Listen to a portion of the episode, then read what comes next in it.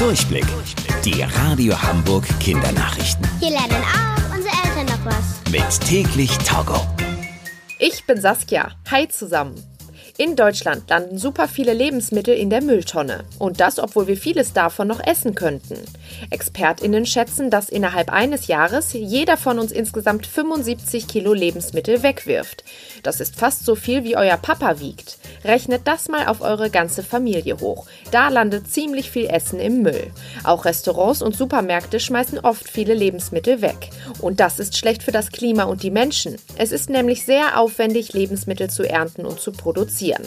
Denn dafür wird zum Beispiel viel Wasser und Strom benötigt. Außerdem gibt es viele Menschen auf der Welt, die zu wenig Essen haben. Deswegen sollten wir nicht so verschwenderisch mit Lebensmitteln umgehen. Achtet doch einfach mal darauf, was ihr einkauft und was davon im Müll landet.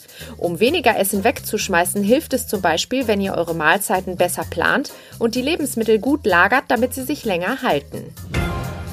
ForscherInnen haben im Weltall eine sensationelle Entdeckung gemacht. Und zwar sind sie auf eine sogenannte Supererde gestoßen.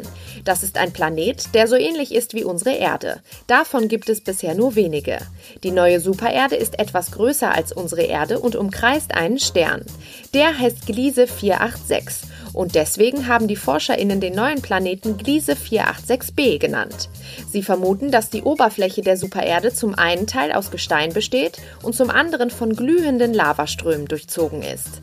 In den nächsten Jahren wollen die ForscherInnen Gliese 486b mit speziellen Fernrohren erforschen und so noch mehr über die neue Supererde herausfinden.